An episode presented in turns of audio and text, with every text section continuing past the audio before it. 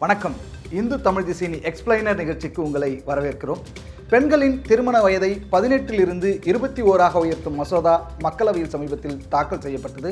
இதற்கு எதிர்க்கட்சிகள் கடும் எதிர்ப்பு தெரிவித்தன. ஏன் எதிர்ப்பு தெரிவித்தார்கள்? இது வரவேற்புக்கு உரியதா? இல்லையா? சாதகமா? பாதகமா?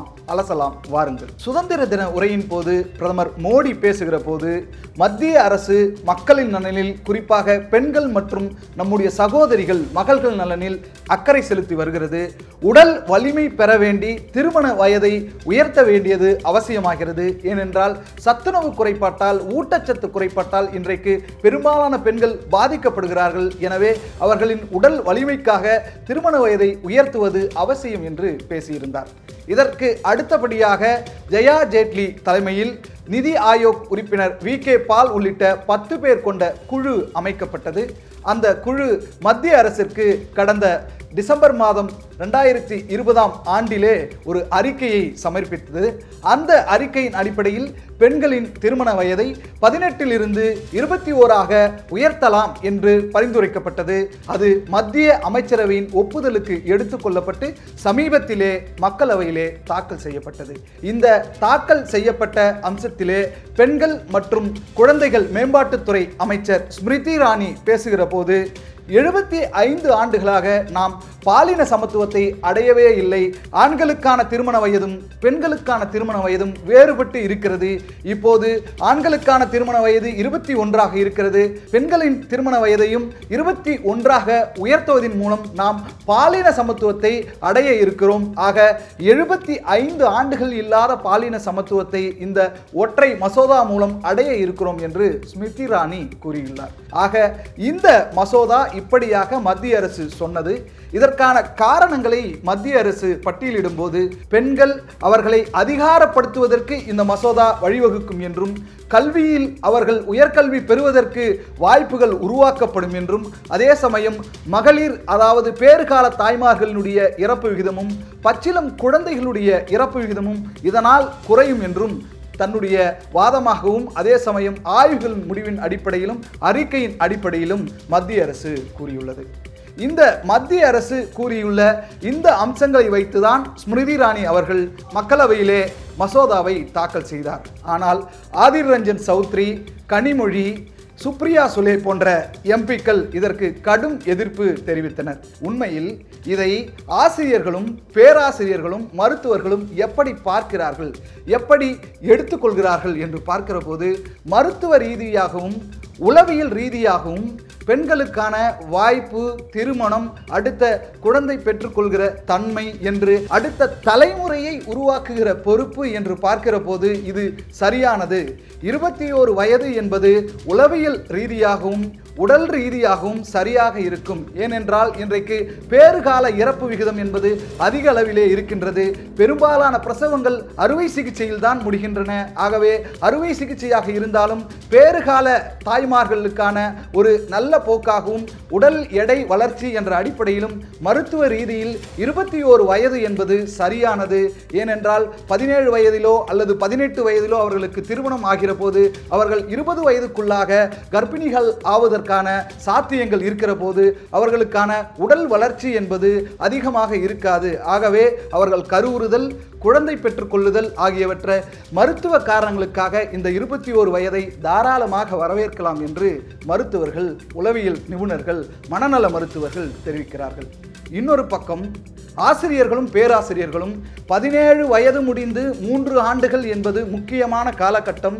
பெண்கள் படிப்பதற்கான வாய்ப்பை இது உருவாக்கும். அவர்களுடைய கல்லூரி கனவை இது சிதைக்காமல் கொண்டு போகும் என்றும் இது அவர்களுடைய உயர் கல்விக்கான வாய்ப்பை வழங்கும் என்றும் பொருளாதார பிரச்சனையை சரி செய்வதற்காகவும் வேலை வாய்ப்புக்காகவும் இன்னொரு வாய்ப்பு உருவாக்கப்படும் என்றும் இது வரவேற்கத்தக்கது என்றும் சொல்லியிருக்கிறார்கள். ஆக பேராசிரியர்கள் ஒரு பக்கம் மருத்துவர்கள் ஒரு பக்கம் இதை வரவேற்று கொண்டிருக்க மாதர் சங்கங்கள் இன்னும் முற்போக்கு சிந்தனையாளர்கள் சமூக மருத்துவர் சங்கங்கள் போன்ற சிலர் இதை தொடர்ந்து எதிர்த்து வருகின்றனர்.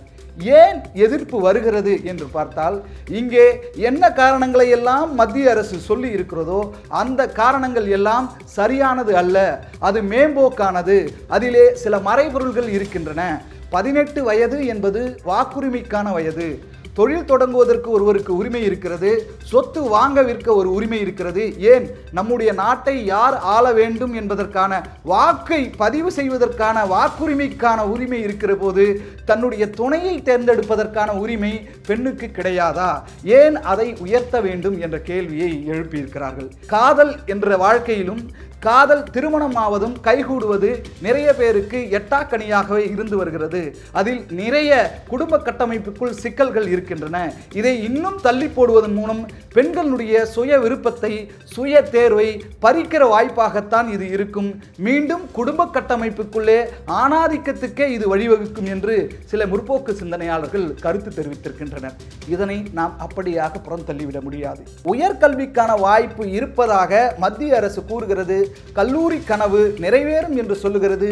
ஆனாலும் சட்டப்பூர்வம் மட்டுமே இந்த பாதுகாப்பு மட்டுமே போதாது அது மட்டுமே அந்த உரிமையை நிலைநாட்டிவிட முடியாது என்று எதிர்க்கட்சிகள் வலுவாக தன்னுடைய வாதத்தை பதிவு செய்கின்றன.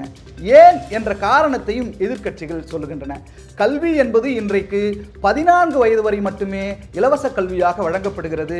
அதற்கு பிறகான கல்வி என்பது இலவசமாக வழங்கப்படுவது இல்லை. இன்னொரு பக்கம் போக்குவரத்து பிரச்சனை இன்னமும் இந்தியாவின் மூளை முடுக்குகளில் எல்லா கிராமங்களுக்கும் போய் சேருவதில்லை. எனவே அவர்களுடைய கல்லூரி கனவு தடைபடுவதற்கு போக்குவரத்தும் ஒரு காரணமாக இருக்கிறது. பள்ளிகளில் இருக்கின்ற கழிப்பறை வசதியும் ஒரு காரணமாக இருக்கிறது. இலவச நாப்கின் கொடுக்காததும் ஒரு காரணமாக இருக்கிறது.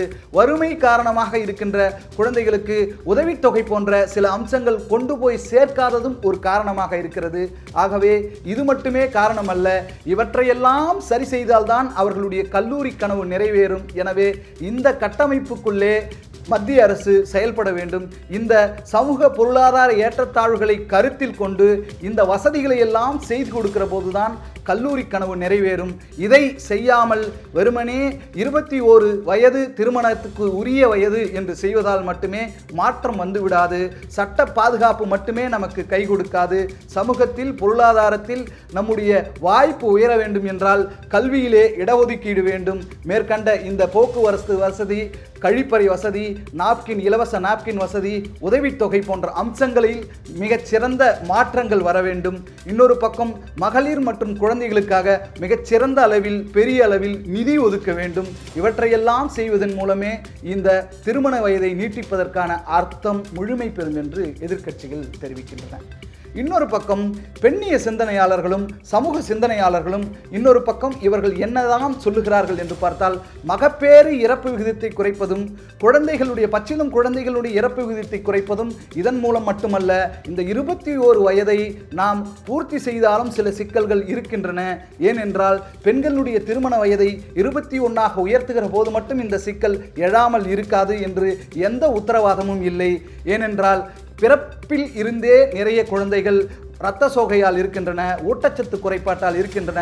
ஆக பதினெட்டிலிருந்து இருபத்தி ஓரு வயது என்ற அந்த மூன்று வருடங்களில் மட்டும் அவர்களுக்கு மிகச்சிறந்த ஊட்டச்சத்து மிகுந்த உணவை கொடுப்பது சாத்தியமில்லை. அடிப்படையிலிருந்தே குழந்தையினுடைய பிறப்பிலிருந்தே அந்த ஒரு நடைமுறையை ப்ராசஸை ஆரம்பிக்க வேண்டும் என்று எதிர்க்கட்சிகள் சொல்லுகின்றன. ஏனென்றால் இன்றைக்கும் இரத்த சோகையால் பாதிக்கப்பட்ட ஊட்டச்சத்து குறைபாட்டால் பாதிக்கப்பட்ட பல குழந்தைகளை நம்மால் பார்க்க முடிகிறது.